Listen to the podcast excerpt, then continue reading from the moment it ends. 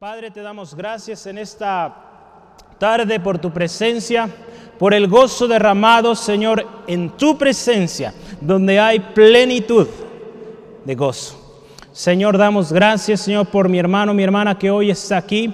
Nuestras visitas, gracias por el gozo, gracias por la bendición de tenerles. Gracias por cada hermano, hermana aquí que tú has traído. Aquellos que están en casita, Señor, guarda. Mi hermana Belia también, bendícele en gran manera, Señor. Cada hermano, hermana. Señor, aquellos que estarán viendo después, gracias, porque tu palabra es viva y eficaz. Señor, creemos que hoy tu Espíritu Santo nos guía. Espíritu Santo, te pedimos, cada anunciado que hoy se habla aquí, sea palabra, palabra de Dios, no palabra de hombre. Gracias, Señor. Exaltado es tu nombre. Delante de ti ponemos toda carga, toda aflicción, Señor, toda preocupación que mi hermano, mi hermana trae a tus pies, Señor, están. Señor, nosotros vamos a confiar en ti. Vamos a confiar en ti que tú tienes cuidado de nosotros. Todo espíritu contrario, toda cosa que quiera distraer a mi hermano, mi hermana, le echamos fuera en el nombre de Cristo. Y este es un lugar para gloria y honra de mi Señor, nuestro Señor Todopoderoso, en el nombre de Jesús. Amén. Gloria a Dios. El Espíritu Santo sigue obrando, sigue enseñándonos. La semana pasada, usted recuerda, veíamos este tema, cómo mirar el pasado. Cómo muchas veces al mirar al pasado causa nostalgia. Y a veces venimos delante de Dios también recordando lo de antes, pero con una actitud incorrecta. Una actitud que lejos de dar gloria a Dios, venimos quejándonos. ¿Por qué antes sí y ahora no? ¿Por qué? ¿Por qué me sucede ahora si yo he sido tan buena persona todo este tiempo? ¿Cuántas veces venimos así delante del Señor en queja, en actitud incorrecta? Pero hoy el Señor, hermano, hermana, desde la semana pasada veíamos esto. Veamos el pasado y demos gloria a Dios. Lo que Dios hizo antes lo puede hacer hoy y aún mayor. Sí, amén. Él lo ha hecho, Él lo hará, lo hará otra vez. Yo lo creo, firmemente el Señor lo va a hacer, porque nuestro Dios es un Dios real, un Dios que sigue obrando milagros, ¿verdad? Sí, amén. Entonces vamos a creer, hermano, hermana, Dios hizo cosas preciosas en usted, en su familia, en este lugar, lo puede hacer una vez más, ¿verdad? Usted no se imagina lo que el Señor ha estado haciendo los últimos meses con todo esto de la pandemia. Hemos visto la mano de Dios obrando. No solo aquí, fuera de aquí, ¿verdad? Peticiones contestadas, corazones alcanzados, que créame, nunca imaginamos haber llegado a esos lugares. Y Dios está obrando, y su palabra se está proclamando hasta lo último de la tierra. Nunca imaginaríamos esto, pero el Señor lo hizo, lo hizo posible. Y Dios es el que recibe la gloria siempre. Hoy vamos a ver algo eh, muy interesante, y, y créame que yo analizaba esta semana. Desde el martes aproximadamente yo vi esto y dije, Señor, esto será para el domingo. Y se fue confirmando a, a, al pasar la semana y dije, bueno, vamos adelante, esto es. Y, y el título que usted tiene ahí en sus hojitas es el síndrome del yo pensé. ¿Cuántas veces ha dicho usted o hemos oído, yo pensé que la cosa era así y cuando llegué era diferente? Yo pensé, ¿qué es eso? Va, vamos primeramente, yo quiero que, que analicemos, yo ahorita lo voy a explicar esa parte de síndrome, porque va a decir este hermano que está predicando, eh, síndrome, pues eso, ¿qué tiene que ver? Ahorita lo vamos a ver, yo lo voy a explicar, juntos vamos a entender, y, y vaya a su Biblia por favor, acompáñeme ahí a Segunda de Reyes capítulo cinco, Segunda de Reyes capítulo cinco, ahorita estamos en introducción, entonces ahí eh, prepare su Biblia, Segunda de Reyes capítulo cinco, y del uno en adelante vamos a leer para entender esta historia de la cual hoy vamos a platicar. Dice la palabra de Dios así: Naamán, general del ejército del rey de Siria, era varón grande delante de su señor y le tenía en alta estima, porque por medio de él había dado Jehová salvación a Siria. Era este hombre valeroso en extremo, pero leproso.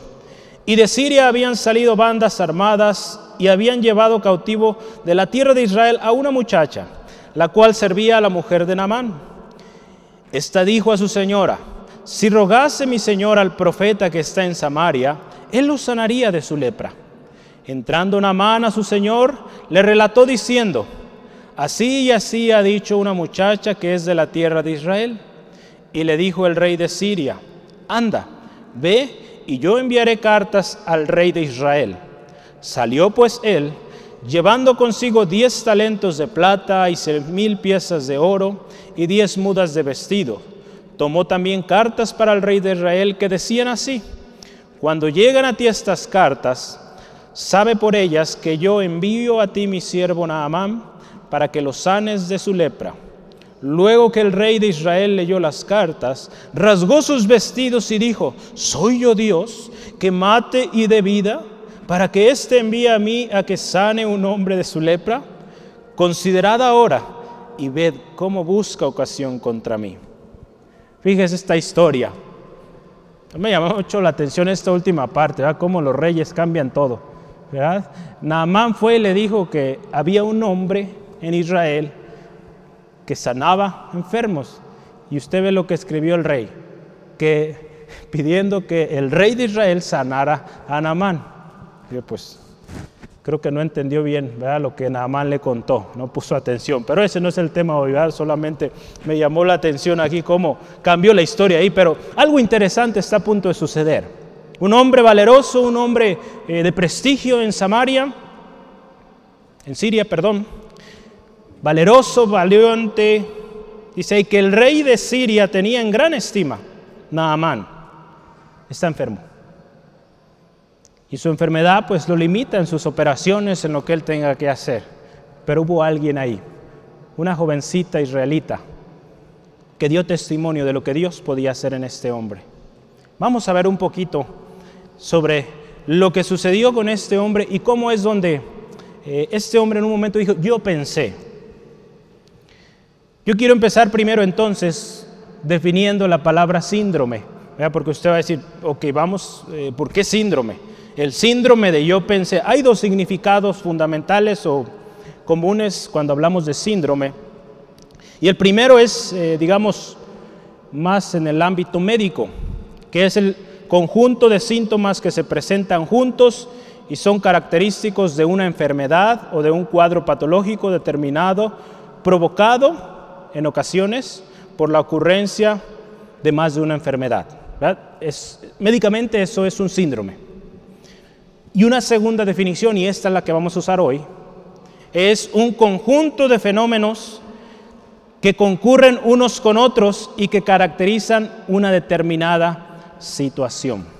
Entonces, cuando hablamos de síndrome, vamos a hablar de cosas comunes que se juntan y generan una manera de ser, una manera de vida. Ahora, definiendo el síndrome del yo pensé, nos habla de aquel conjunto de fenómenos que caracterizan a nuestra sociedad actual, tristemente incluyendo a muchos cristianos o de la comunidad cristiana, donde creemos, pensamos o suponemos que Dios hará algo de acuerdo a lo que nosotros queremos, de acuerdo a lo que nosotros queremos o inferimos.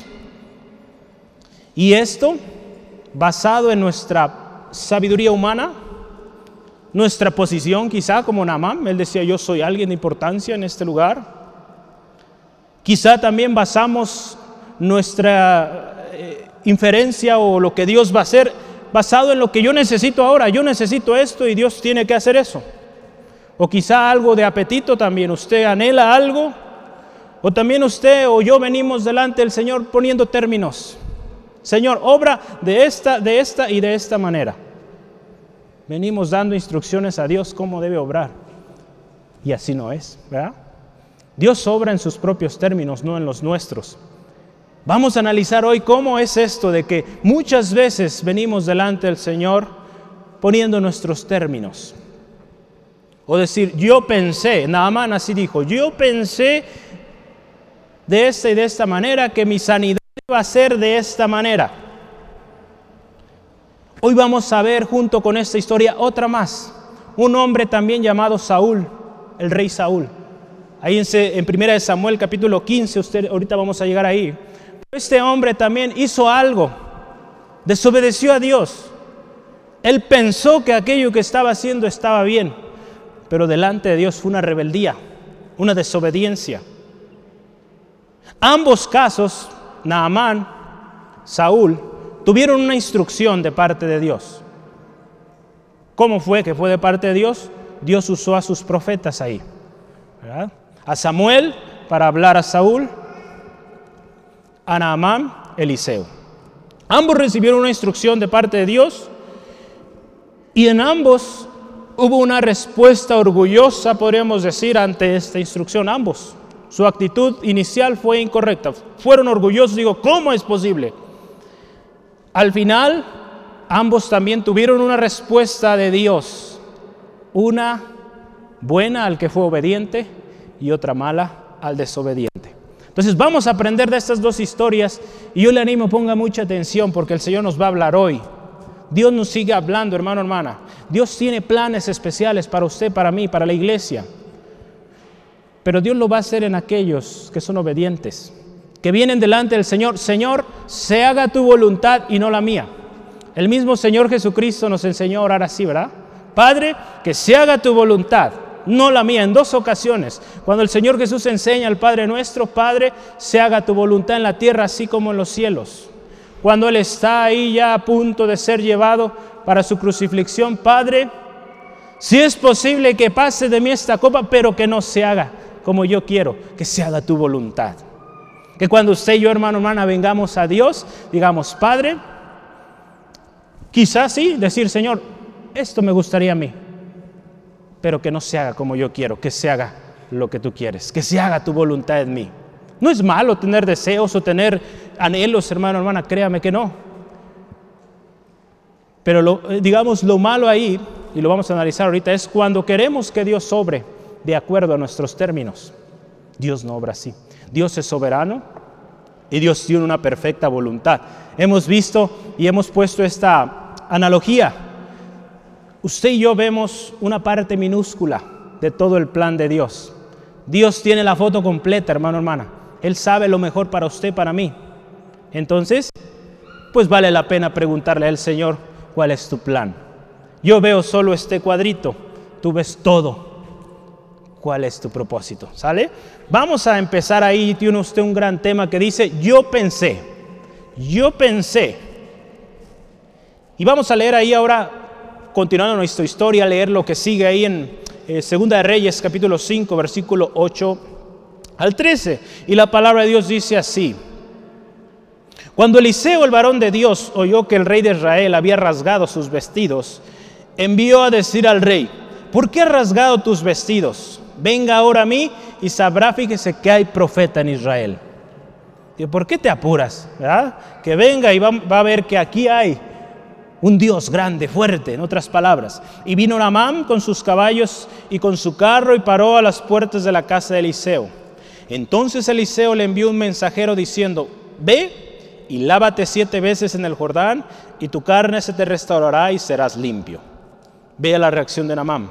Y Naamán se fue enojado, diciendo, he aquí yo decía para mí, Saldré, saldrá él luego y estando en pie invocará el nombre de Jehová su Dios y alzará su mano, tocará el lugar y sanará la lepra. Abana y Farfar, ríos de Damasco, ¿no son mejores que todas las aguas de Israel? Si me lavar en ellos, ¿no seré también limpio? Y se volvió y se fue enojado. Mas sus criados se le acercaron y le hablaron diciendo, Padre mío, si el profeta te mandara alguna otra cosa, alguna gran cosa, ¿no la harías? ¿Cuánto más diciéndote, lávate y serás limpio? Gracias a Dios, verá, por estas personas, a veces que nos hacen entrar en razón.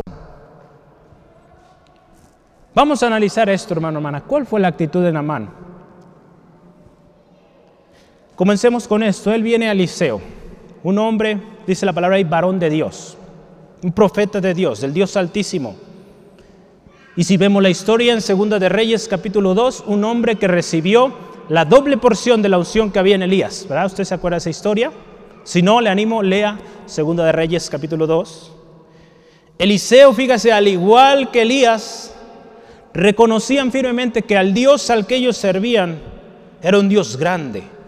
Cuando usted y yo vemos estas palabras de, de Eliseo, cuando dice, y verán que hay profeta en Israel, fíjese qué seguridad para decir esto. Y verán que aquí hay un Dios, que aquí hay temor de Dios. En la historia veíamos hace unos momentos, Naamán, un hombre con una posición de influencia, un hombre bien puesto en la sociedad de Siria, está enfermo. Y él anhela ser libre de esta enfermedad. Y hay una esperanza. Una muchacha ahí, que esclava de ellos, les dice, hay ahí en Israel un hombre que están enfermos. ¿Y cómo este hombre va? Es importante, fíjese, notar dos cosas. Dos cosas. ¿Cómo llegó Naamán ahí? Si usted se fija, él llegó directamente al rey. No llegó directamente a, a, a Eliseo. Si usted se fija, la historia nos dice que primero fue al rey de Israel. Yo pensaba, ¿por qué llegaría primero ahí? Yo analizaba dos, dos posibles razones. Una, y eso lo vemos en el ámbito profesional, respeto a la autoridad. ¿Va? Respeto a la autoridad de ese pueblo al cual estoy llegando, entonces llego primero a la autoridad y después pues ya la autoridad me da la luz verde para seguir. Profesionalmente eso se ve muy bien. Cuando usted quiere hacer una colaboración con otro equipo, usted va con el líder de ese equipo y le dice, ¿sabes qué? Queremos trabajar, queremos, tenemos un proyecto, queremos emprender. ¿Cómo ves? Y ya ese líder, quien tiene la visión completa, pues dice, adelante, hágalo. Entonces lo podemos ver así, ¿verdad? Por eso puedo ser una razón. Otra, quizá también, ¿verdad? Usted se fija, iba con regalos, quizá esperaba o buscaba también un trato especial. Pues voy con el rey y pues el rey me va a llevar, me va a acompañar y pues, porque pues yo soy importante, traigo cartas del rey y además de eso traigo regalos. Muchas pudieron haber sido las razones, cualquiera que haya sido. Naamán llegó a la casa de Eliseo buscando la respuesta a su necesidad. Pero se topa con una sorpresa tremenda. No es lo que esperaba él. Si usted y yo analizamos cuando él llega, no lo reciben. Solamente dice la palabra, Eliseo envía un hombre, su servidor, para dar un mensaje y le dice, ve, lávate siete veces en el río Jordán y serás limpio.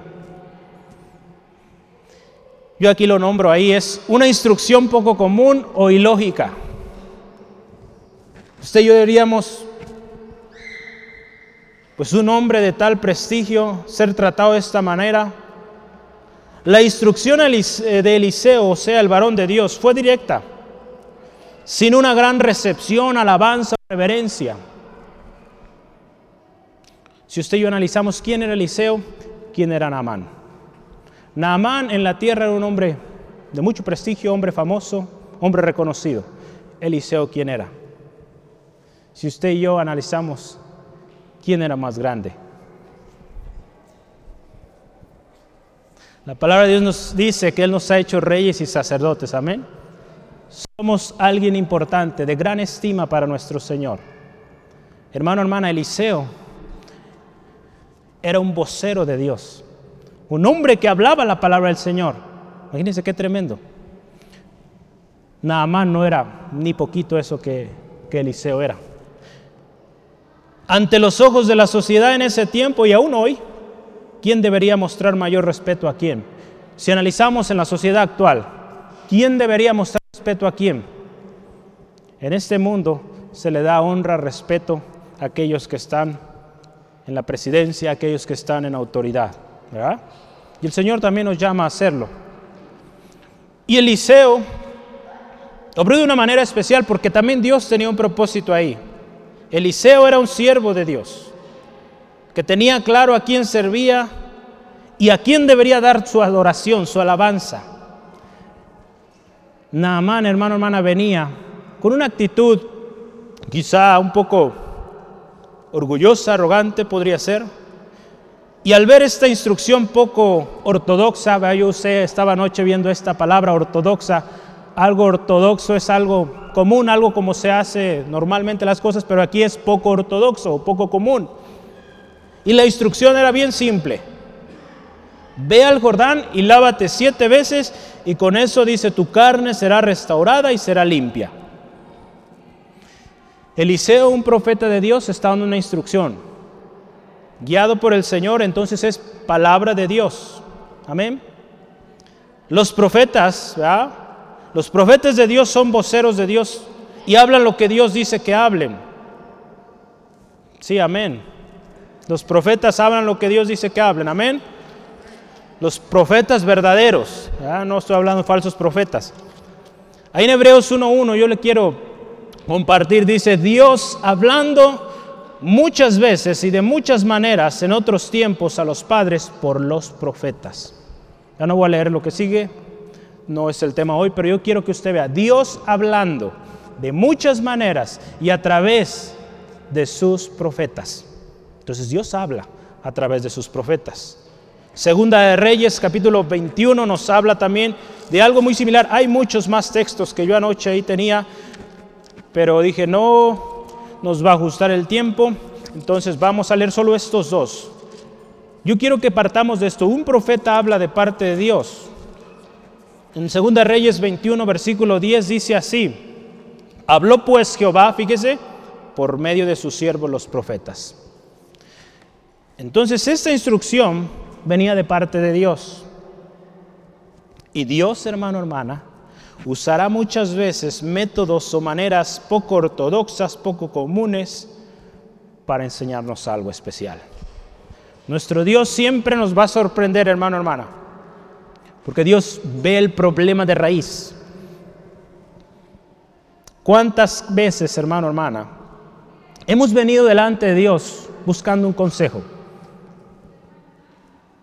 Y hemos recibido una instrucción poco común o algo contrario a lo que pensábamos.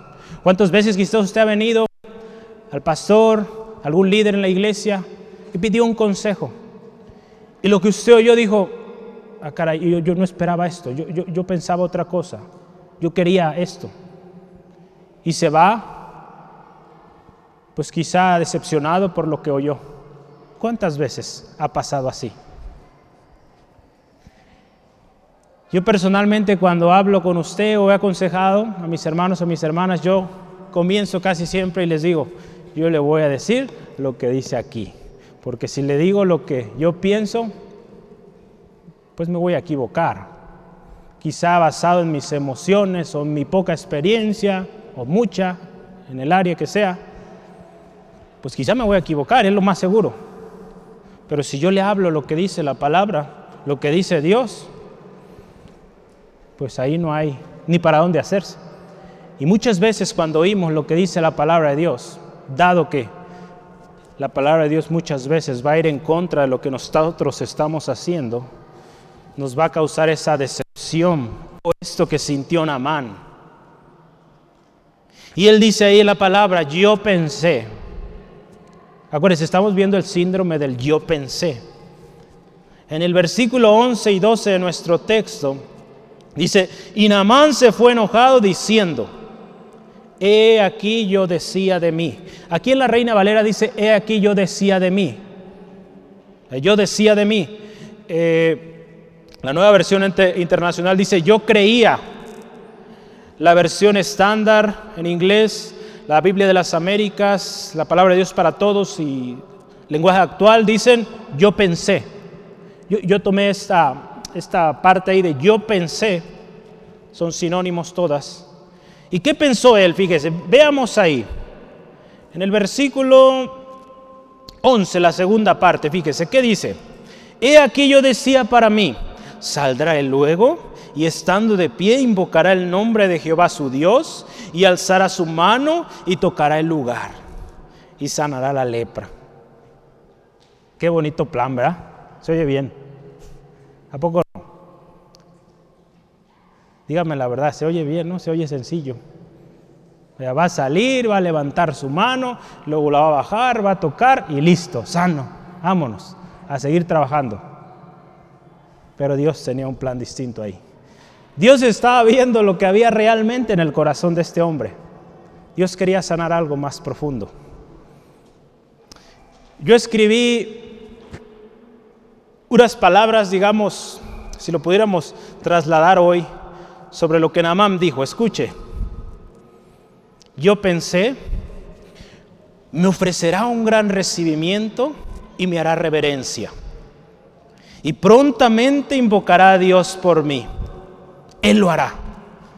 Porque yo soy una persona muy importante y merezco atención inmediata y preferente. Al final, se hará como lo he planeado. Sí, tiene que ser así porque así lo quiero yo. ¿Cuántas veces hemos venido así? Tiene que ser como yo quiero. Porque si no va de acuerdo a lo que yo pienso, a lo que yo quiero, pues no, eso no es de Dios. ¿Cuántas veces hemos venido así? Créame, y seamos sinceros delante del Señor. Muchas veces queremos que Dios obre bajo nuestros propios términos. Naamán estaba esperando una respuesta de acuerdo a sus propios términos. Hermano, hermana, cuando vengamos delante del Señor, sometámonos a su voluntad. Porque créame, si así lo hacemos, va a haber respuesta. De otra manera vamos a seguir igual o peor. ¿Sale? Nos va a costar, pero créame, si obedecemos, hay bendición al final. ¿Cuántas veces hemos venido delante de Dios en oración así? O hemos venido por consejo, pero con una perspectiva distinta, esperando el consejo, la respuesta, se adapte a nuestro deseo, a nuestro anhelo.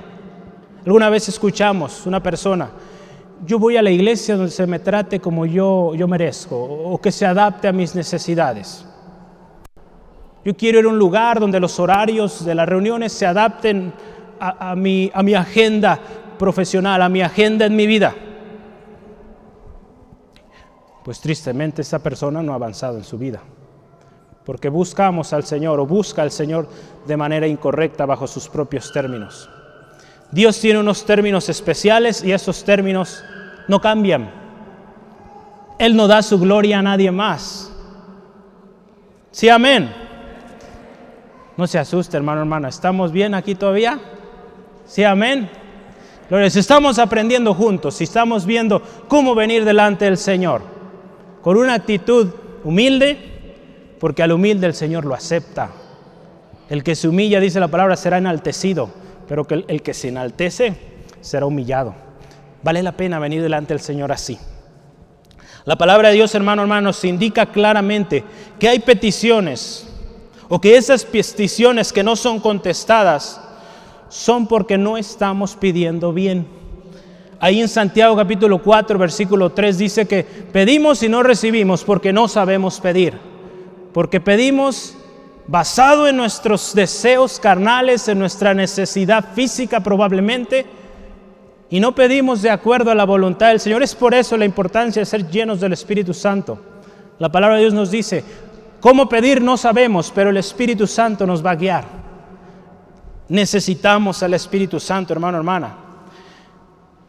La respuesta de Naamán ante esta instrucción de parte de Dios reveló qué había en su corazón. Cuando usted y yo vemos su respuesta, dice, se enojó y ya estaba dispuesto a irse.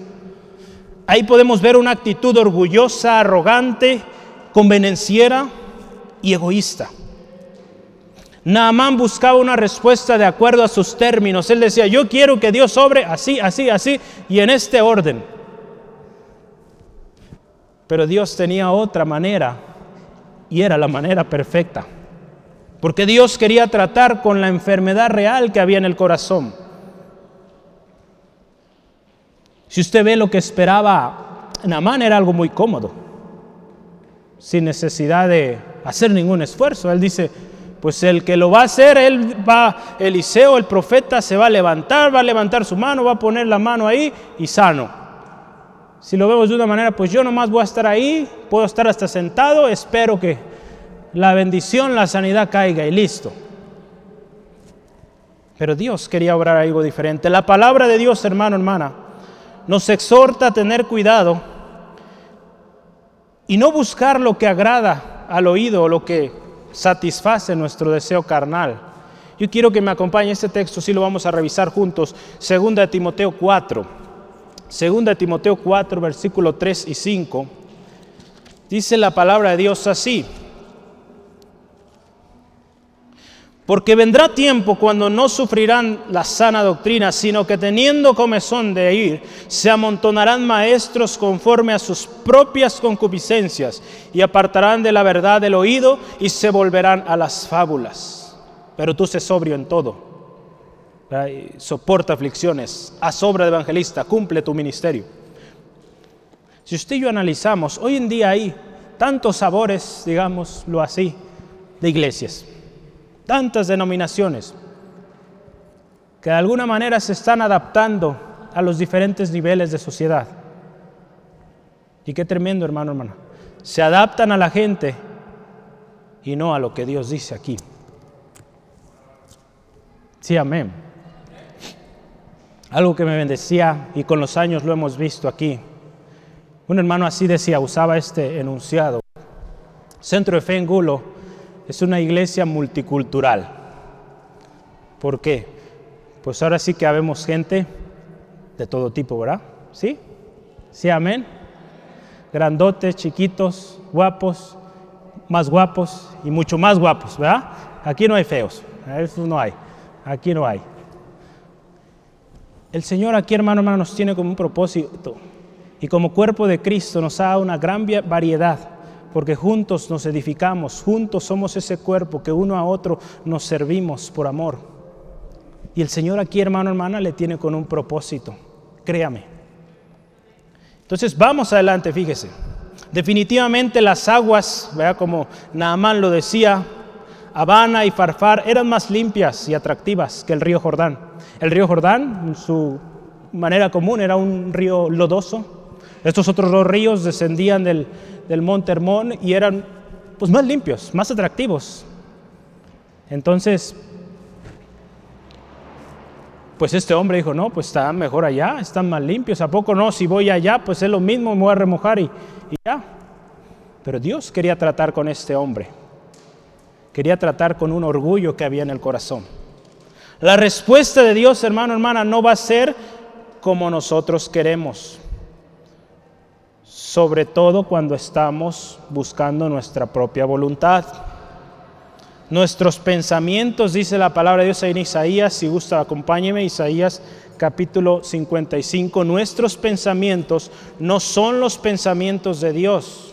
Ahí en Isaías capítulo cincuenta y cinco, versículo ocho al nueve, dice así: porque mis pensamientos no son vuestros pensamientos, ni vuestros caminos mis caminos, dice Jehová.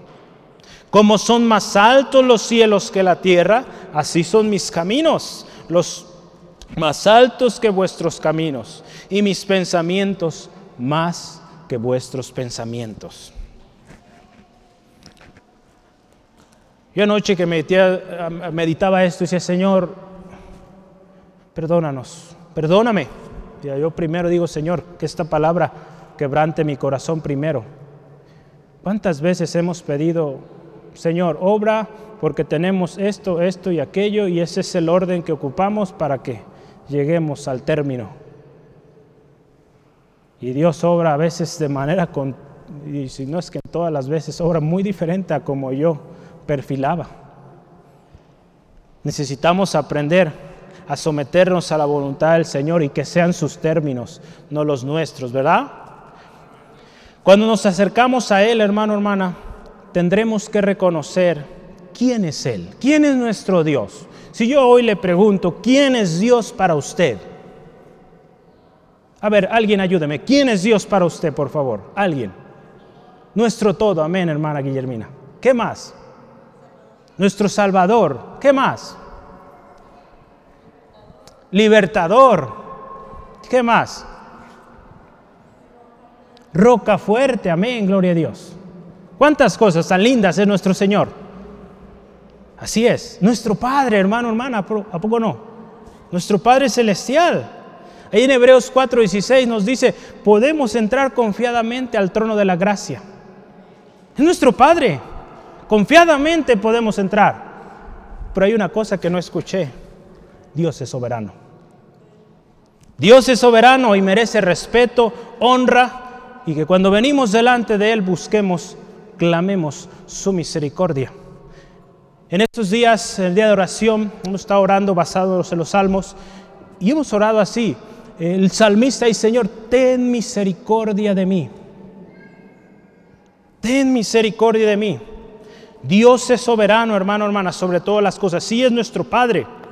Podemos entrar confiadamente, pero tenemos que entender también que nuestro Dios está sobre todo y que Él va a hacer su bendita, su perfecta voluntad. ¿Sí, amén? Sí, amén, porque Él va a hacerlo bien, hermano, hermana. Nuestros términos, créame que pues van a, van a ser incompletos, porque recuerde, hablábamos hace unos momentos, Dios tiene la pintura completa, tiene la foto completa. Nosotros solo vemos un pedacito de todo el plan perfecto que Dios tiene.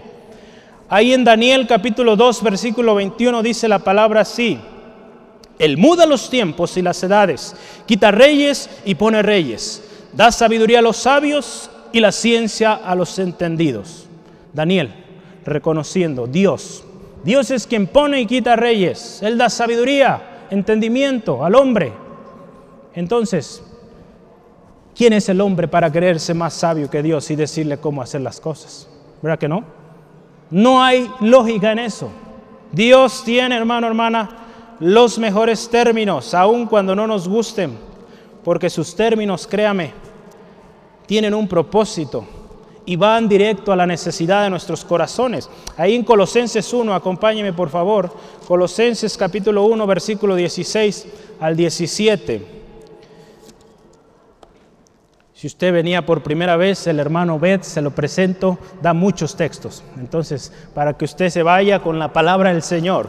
Colosenses uno, versículo dieciséis al diecisiete, dice así: Porque en Él fueron creadas todas las cosas, las que hay en los cielos y las que hay en la tierra, visibles e invisibles, sean tronos, sean dominios, sean principados, sean potestades, todo fue creado por medio de Él y para Él. Y en Él antes de todas las cosas, todas las cosas en Él subsisten. Todo, hermano, hermana, está en su control. Entonces, no podemos llegar a Dios con nuestros propios términos. Amén. La próxima vez que vengamos delante de Dios, Señor, haz tu voluntad. Como Jesús nos enseñó, así como en los cielos, se haga aquí también tu voluntad. Señor, este es mi plan. Puedes decírselo al Señor. Mi plan dice uno, dos, tres y cuatro. Pero Señor, que se haga tu voluntad. Y el Señor lo va a hacer quizá en un orden muy diferente, lo más seguro. Porque Dios conoce la necesidad. Y eso es lo hermoso de nuestro Dios. Que Él va a obrar de manera que nosotros vamos a salir victoriosos, bendecidos. Antes de continuar con la historia, yo quiero que pongan una pausa ahí donde vamos, en la historia de Naamán, y nos vamos a mover a otra historia. Samuel capítulo quince, primera de Samuel capítulo quince, váyase conmigo ahí. Vamos al siguiente gran subtema. ¿Se acuerda que yo le platiqué que íbamos a hablar de, de Saúl también? Entonces es el momento de hablar, con él, de hablar la historia de Saúl. Vamos a subirnos. ¿Cómo se llamaba esta, esta maquinita? ¿Alguien se acuerda de esta eh, videos animados o caricatura que se subían a una eh, maquinita del tiempo y se iban en las historias de la Biblia? A ver, no hay niños aquí, pero hay niños grandes. ¿Se acuerdan cómo se llamaba esa maquinita? ¿No se acuerdan? No, no. La, de, la, la Biblia esta del, del gran libro o superlibro. Había una maquinita ahí que se movía en la historia, en las diferentes historias de la Biblia. Luego véala, ¿sale? Le, se va a llevar eso de tarea, el superlibro. Eh, vamos a subirnos ahorita y vamos a transportarnos a otra historia. Es decir, hermano, ¿qué está predicando? No se asuste, es, es para que eh, cambiemos nuestra manera de pensar un poquito a veces y ponerle poquito sabor. Eh, primera de Samuel quince. ¿Está en primera de Samuel quince? Amén. Gloria a Dios. Vamos a ver, mire. Vamos a ver resultados de la desobediencia. Saúl también recibió una instrucción de parte de Dios. Y vamos a ver ahí en primero de Samuel, capítulo quince. Vamos a ver, mire, la historia de Saúl nos enseña también mucho de cómo un hombre ungido para ser rey de Israel caminó bajo sus propios términos. Dios le dio también una instrucción, hizo lo que quiso, lo hizo a su manera, y el destino final de esta historia es tremendo. ¿Por qué él desobedeció? Entonces vamos a ver, cuando alguien desobedece a Dios, ¿qué sucede?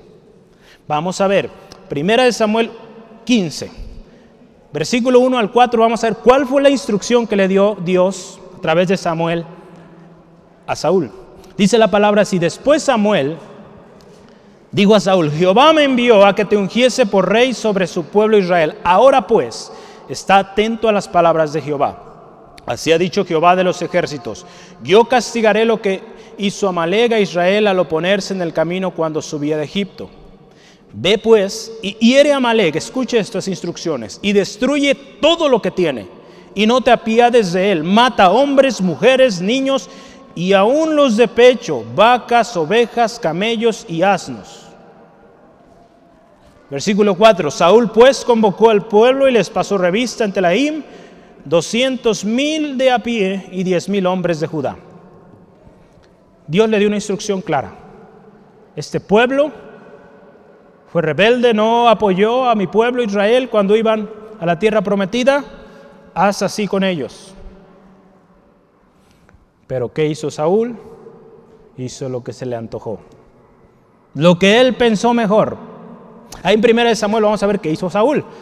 primero de Samuel quince, versículo seis al nueve. Y dijo Saúl a los ceneos: idos, apartaos y salid de entre los de Amalec, para que no os destruya juntamente con ellos. Porque vosotros mostráis, eh, mostrasteis misericordia a todos los hijos de Israel cuando subían de Egipto. Y se apartaron los ceneos de entre los hijos de Amalec. Y Saúl, fíjese, derrotó a los amalecitas desde Ávila hasta llegar a Shur, que está al oriente de Egipto. Escuche esto. Y tomó vivo a Agag, rey de Amalec, pero a todo el pueblo mató a fila de espada. Y Saúl y el pueblo, fíjese, perdonaron a Agag. Y a lo mejor de las ovejas y del ganado mayor, de los animales engordados, de los carneros y de todo lo bueno. Y no lo quisieron destruir, mas todo lo que era vil y despreciable destruyeron. ¿Eso es lo que Dios le dijo? ¿Verdad que no? Dios le dijo: destruye todo, aniquila todo, no dejes nada. Y este hombre, junto con los de él, dejaron, digo, ah, sí, vamos a dar lo mejor para Dios. Cuando Dios había dicho: todo eso se aniquila. A Dios no le agradó esta desobediencia. Veamos el versículo diez al once. Sigue ahí en primero de Samuel, ¿verdad? Seguimos en esta historia. Yo quiero que la vea completa. ¿Qué dijo Dios? primero de Samuel quince, versículo diez. Y vino palabra de Jehová a Samuel diciendo, fíjese: me pesa haber puesto por rey a Saúl, porque se ha vuelto de en pos de mí y no ha cumplido mis palabras. Fíjese el Señor: me pesa haberlo puesto, porque fue, hizo lo que quiso, no obedeció mis palabras. Si usted y yo analizamos qué sucedió con Saúl, hermano, hermana, Saúl pensó que esa sería la mejor manera de tratar con eso mejor de Amalec. En primero de Samuel quince, veinticuatro dice que él consintió con el pueblo. Muchas veces vamos a buscar el consejo en el lugar incorrecto, hermano, hermana. Créame, busque el consejo que va a ser de acuerdo a la palabra del Señor. Si usted está pasando por una necesidad y requiere un consejo, vaya a la palabra, o acérquese a personas que usted sabe que, aunque nos duela, pero nos van a dar un consejo de la palabra del Señor. No cosas que agradan acá al oído, ¿verdad? Porque de otra manera, hermano, hermano, no vamos a avanzar. Saúl escuchó al pueblo. Y esto, fíjese, qué tremendo. Lo llevó, el haber obedecido al pueblo, haber ídose por sus pensamientos, lo llevó, fíjese, a ofrecer a Dios una cosa sucia, abominable, porque Dios había dicho que todo eso se destruía. Y de esa basura, de esa cosa sucia, imagínense, él sirvió al Señor, quiso adorar al Señor con eso. Qué tremendo. Ahí en primera Samuel quince, veinte al veintiuno, estamos yendo a través de esta historia. Y Saúl respondió a Saúl, perdón, Saúl respondió a Samuel. Antes bien, fíjese, cuando es confrontado él, fíjese su respuesta. Antes bien he obedecido la voz de Jehová. Fui a la misión que Jehová me envió y he traído a Agag, rey de Amaleg. Eso no le dijo Dios. Y he destruido a los amalecitas. Fíjese, más el pueblo tomó del botín ovejas y vacas, las primicias del anatema. Fíjese, ya desde ahí, primicias de lo maldito. Eso no vamos a dar al Señor, hermano, hermana. Para ofrecer sacrificios a Jehová tu Dios en Gilgal. Imagínense, lo maldito, dárselo al Señor. Qué tremendo. ¿A dónde nos lleva pensar en nuestros propios términos? Hacer lo que queremos, no lo que Dios dice. La respuesta de Dios a esta desobediencia fue que Saúl sería desechado como rey, para no ser más lo que Dios había planeado para él. Ahí en el versículo veintiséis de Primera de Samuel, ¿qué dijo Dios a través del profeta? Y Samuel respondió a Saúl: no volveré contigo, porque desechaste la palabra de Jehová, y Jehová te ha desechado para que no seas rey sobre Israel. Algo tan lindo que Dios le otorgó a este hombre, Dios se lo quitó por una desobediencia al plan, a los términos que Dios le había dado. Hermano, hermana, Dios se complace en la obediencia y no en lo que nosotros pensamos o en lo que nosotros decimos es que así debería ser. Dios se complace en la obediencia. Ahí versículo veintidós, último versículo que vemos de primera Samuel quince, veintidós. Y Samuel le dijo, fíjese, se complace Jehová tanto de los holocaustos y víctimas como en que obedezcan las palabras de Jehová. Ciertamente, escuche esto, el obedecer es mejor que los sacrificios, y el prestar atención que la grosura de los carneros. Es mejor obedecer a Dios que todos los sacrificios que podamos hacer. Dios nos llama a obediencia, hermano, hermana. Hay un mensaje ahí en la página de doble u doble u doble u punto desiring god, es deseando a Dios punto com. El hermano John Piper escribe este artículo llamado El deleite de Dios a la obediencia. Y él lista cinco cosas por las cuales Dios odia o rechaza la desobediencia. Yo se las voy a listar aquí. La desobediencia, fíjese, demuestra temor puesto en el lugar equivocado. La desobediencia número dos demuestra deleite puesto en el lugar equivocado. Se deleita en algo que no debe. La desobediencia demuestra alabanza puesta en el lugar equivocado. La desobediencia es como el pecado de adivinación. La desobediencia es idolatría. Definitivamente, hermano, hermana, la desobediencia es algo que nos aleja de Dios y algo que Dios aborrece categóricamente. Tengamos cuidado, hermano, hermana, cuando Dios nos da su instrucción, obedezcamos lo que Él dice y como Él dice, porque hay bendición. Si usted ve la historia del pueblo de Israel, Dios le dio instrucciones muy claras. Hay capítulos enteros donde hablan bendiciones a la obediencia, pero también maldiciones, afectación a la desobediencia. Amén. Él nos llama a estar a cuentas. Primera, perdón, Isaías capítulo uno, dieciocho. Venid ahora y estar a cuentas.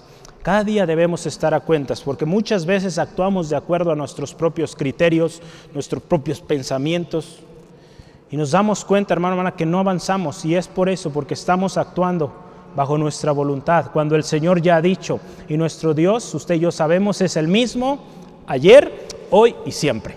Él sigue siendo igual, sus planes no han cambiado. Vale la pena escucharlo. Yo no me quiero quedar ahí en la historia. porque esta historia es muy triste, como termina es muy triste. Saúl al último de sus días quitándose la vida o buscando quitarse la vida él mismo. ¡Qué tremendo! ¿Cómo terminó? Súbase otra vez a esta maquinita y volvemos a la historia inicial. Segunda de Reyes capítulo cinco. Resultados de la obediencia. Resultados de la obediencia. Este es el último gran subtema que vemos hoy. Vamos a leer versículo trece al quince.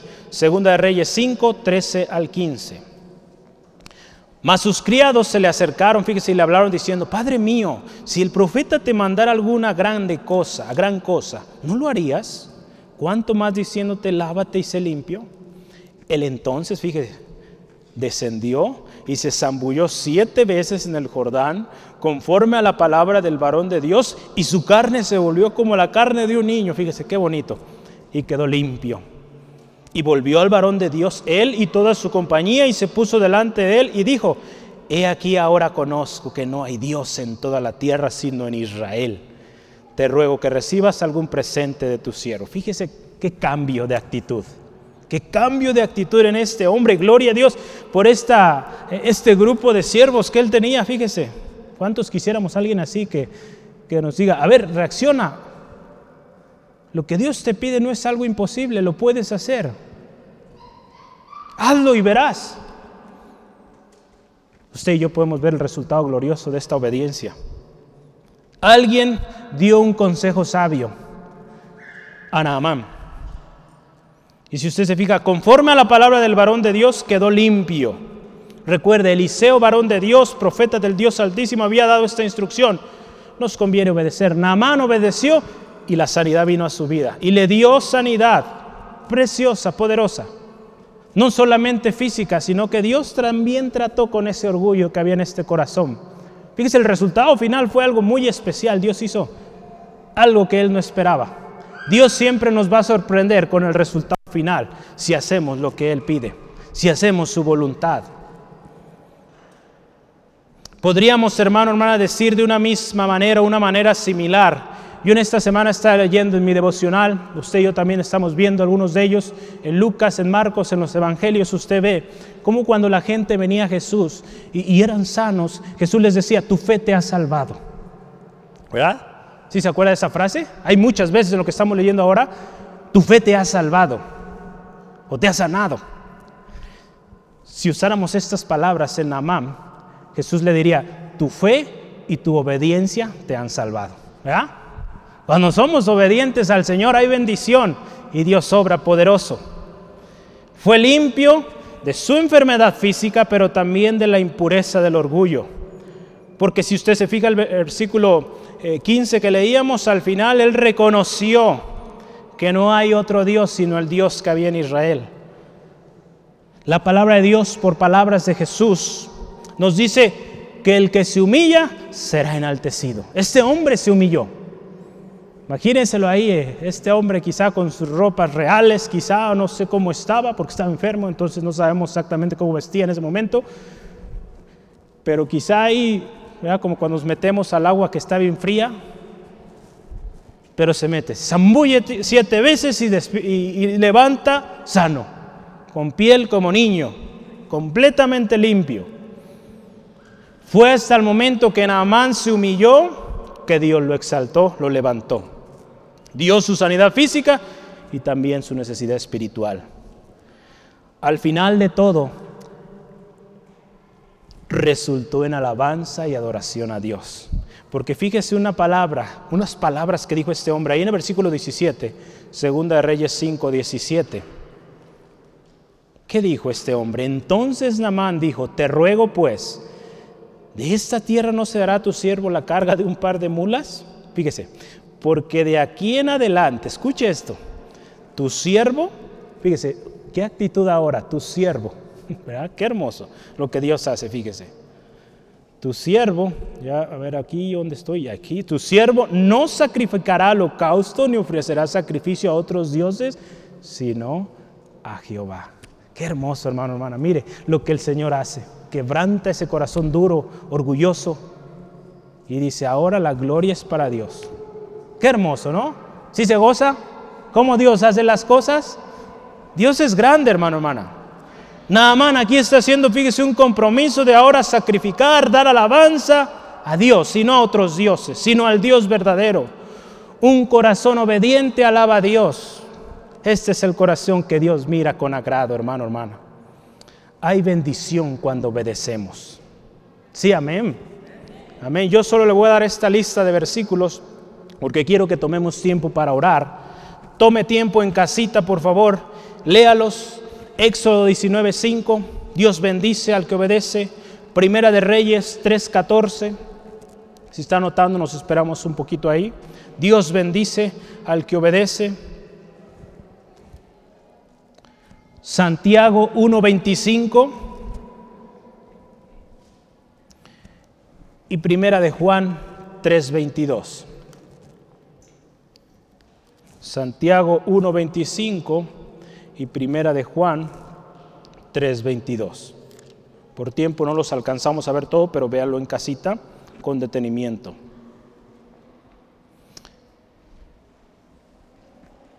Fíjese, yo quiero leer el último, Primera de Juan tres veintidós, y dice así: y cualquiera cosa que pidiéramos, la recibiremos de él, porque guardamos sus mandamientos y hacemos las cosas que son agradables delante de él. Cualquier cosa que usted y yo pidamos al Señor, Dios la va a hacer, porque pedimos de acuerdo a su voluntad, porque obedecemos su palabra. Lea a los demás, créame que va a haber algo precioso ahí. John Piper también en su artículo hace una comparativa de dos cosas, fíjese, el manantial de la montaña y un abrevadero.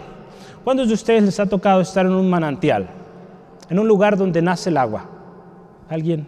Varios, ¿verdad? Varios les ha tocado. ¿Cómo, cómo es el agua ahí? ¿La ha probado alguna vez? ¿Verdad que es muy rica, muy sabrosa? Y, y es limpia porque está surgiendo ahí.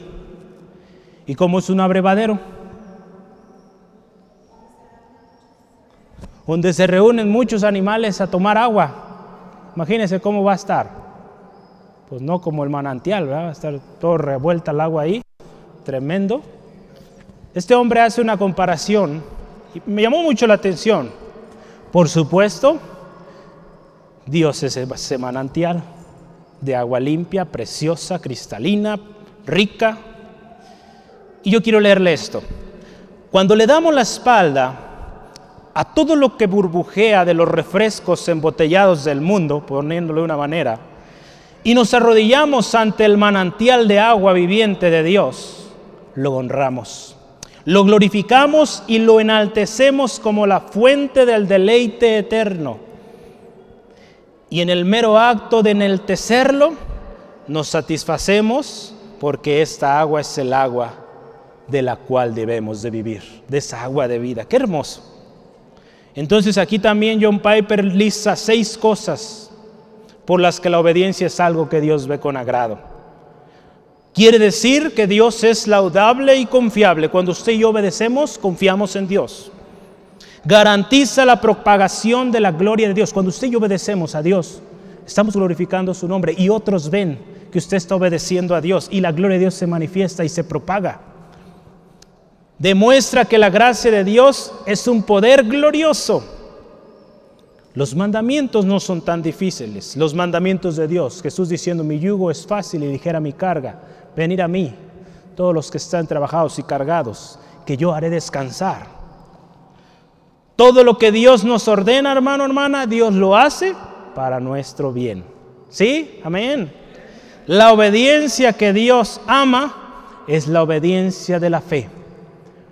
Porque muchas veces obedecer será en contra de nuestra propia lógica humana, pero damos el paso de fe, obediencia, y Dios hace milagros. Dios obra poderoso. Yo quiero concluir con estos pensamientos. No se me distraiga, ya estamos llegando al final. La historia de Naamán nos enseña mucho de cómo ha sido nuestra actitud ante el consejo de parte de Dios. Pero también nos muestra la gracia de Dios y cómo un cambio de actitud trae recompensa al final. El deseo del corazón es cumplido. Naamán anhelaba ser sano. Cuando él obedeció, fue sano. Y Dios obró y hizo más allá. Qué hermoso, hermano, hermano. Cuando hay obediencia. Pero la historia de Saúl, al contrario, la historia de Saúl, al contrario, también nos enseña la actitud incorrecta a la instrucción de Dios. Lo que Dios indicó desde un principio. Porque con esto pensamos que estamos haciendo bien cuando actuamos como Saúl. Y aún llegamos a pensar que con lo que estamos haciendo estamos glorificando a Dios. Usted y yo vemos cómo llegó a decir Saúl, pues sí, yo obedecí a Dios. No es cierto, no había obedecido a Dios. Estaba en desobediencia. Y él pensó que estaba agradando, alabando a Dios con estos sacrificios. Producto de lo maldito que Dios había dicho, todo se destruye. El mismo Señor Jesucristo, hermano, hermano, nos enseñó la obediencia, importancia de venir al Padre y decirle, Padre, se haga tu voluntad. Así como en el cielo, aquí en la tierra. Cuando Él está a punto de partir, el Señor dice, Padre, si es posible, pase de mí esto. Pero que no se haga mi voluntad, se haga tu voluntad. La próxima vez que usted y yo, hermano, hermana, vengamos al Señor, vengamos así, Señor, se haga tu voluntad, no la mía. Porque mi voluntad me va a terminar peor, pero tu voluntad, aun cuando va a quebrantar el orgullo en mi corazón, me va a sanar físicamente y espiritualmente. Sí, hermano, hermana, si el Hijo de Dios lo hizo así, ¿quiénes somos nosotros para venir con una actitud así al Señor? Una actitud orgullosa. Si el Hijo de Dios, Jesucristo, vino y dijo, se haga tu voluntad, ¿por qué venimos al Señor trayendo condiciones? Poniendo nuestros términos. El Hijo de Dios dijo, tu voluntad, Padre, se haga. Dios resiste a los soberbios, pero da gracia a los humildes. El que se enaltece será humillado, y el que se humilla será enaltecido. Naamán se humilló y alcanzó misericordia y fue sano. Saúl se enalteció y fue desechado. Y su destino final, ¿cuál fue? Quitándose la vida, buscando quitarse la vida. ¡Qué tremendo! ¿Cómo estamos actuando hoy ante lo que Dios instruye en su palabra? ¿Estamos obedeciendo o estamos pensando de otra manera más conveniente? Dios se complace en la obediencia y no en los sacrificios. Yo le animo hoy. Vamos tomando una decisión de obedecer a Dios. Cueste lo que cueste, vamos a escuchar su palabra. Amén. Vamos a escuchar lo que Él dice, porque su palabra es viva, poderosa. Y cuando hacemos lo que Él dice, hay bendición. Sí, amén. Ahí donde está, yo le animo en esa actitud de respeto y gloria, honra al Señor. Cerremos nuestros ojos con mucha reverencia, hermano, hermana. Recuerde usted y yo, hijos de Dios, tenemos acceso al Padre, confiadamente. Pero también no olvidemos que nuestro Dios es soberano sobre todas las cosas. Y que cuando venimos delante de Él, habremos de venir con una actitud buscando su misericordia, su gracia. Yo le animo ahí donde está, dele gracias. Vamos a darle gracias por su palabra hoy, porque su palabra es poderosa, su palabra es efectiva. Lo hemos visto hoy en este par de historias. Cuando hubo un hombre que obedeció la palabra, hubo bendición. Hubo un rey que desobedeció, que hizo de acuerdo a su intelecto, a su propio pensamiento, a lo que el mundo, a lo que el pueblo le dijo, y vea su destino muerto, fuera del propósito de Dios. Yo creo que aquí todos queremos cumplir el propósito de Dios. Hermano, hermana, busquemos la instrucción de Dios, busquemos lo que Dios dice y no lo que nuestra mente humana limitada dice. Llevemos al Señor cada día nuestra eh, petición, hermano, hermana, buscando misericordia. Si usted hoy, hermano, hermana, el Espíritu Santo le está haciendo sentir decisiones que usted ha tomado sin haber consultado su voluntad, o que usted sabía la voluntad de Dios e, e hizo lo contrario, y hoy está viviendo las consecuencias de esas decisiones, yo le animo, pidamos perdón. Pidamos perdón a Dios por haber desobedecido su palabra, por haber buscado satisfacer nuestros deseos, o haber buscado esa manera que todos nos decían que era la mejor, pero que nunca escuchamos lo que Dios dijo. Porque Dios no ha cambiado, Él es el mismo ayer, hoy y siempre, hermano, hermana. Créame, todos hemos tomado decisiones incorrectas en la vida, basado en nuestros pensamientos, en lo que vemos. Pero Dios nos llama a movernos, caminar en fe, en lo que no vemos, porque es ahí donde el Señor obra, y obra poderoso, y hay un resultado glorioso al final. Yo le animo, hermano, hermana, pida perdón, ahí donde está, si el Señor le está llevando a esas cosas, decisiones que usted hizo sin consultar, esas actitudes que usted ha tomado ante el consejo de la palabra, dígale: Señor, perdóname. Perdóname, Señor. Perdóname por haber hecho de acuerdo a mis pensamientos, por haber puesto condiciones a mis peticiones, por haber querido que tú obraras en mis propios términos, porque eso me llevó a ofenderte, eso me llevó a fallar y fracasar, y hoy vivo los resultados de ello. Señor, te pedimos, sánanos. Yo le invito, hermano, hermana, así como a Naamán, él vino, obedeció, y Dios trajo sanidad física, pero también espiritual. Quebrantó todo orgullo. Yo le animo, venga a las aguas, hermano, hermana, y diga: Señor, lávame de mi maldad, limpia mi corazón.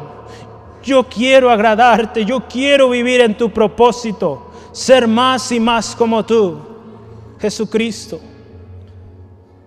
Señor, mis impurezas me han alejado de ti, me han alejado de tu propósito para mí, para mi familia, mi sociedad, donde yo vivo, donde habito. Señor, hoy yo quiero rectificar, yo quiero cumplir tu propósito, porque hay propósito, hay propósito, hermano, hermana, para cada uno de nosotros. Yo le animo hoy, hagamos un compromiso. Si usted está arreglando cuentas al Señor, hágalo. Conforme lo va haciendo, vamos y digamos: Señor, hoy, hoy te voy a escuchar y voy a hacer lo que tú dices.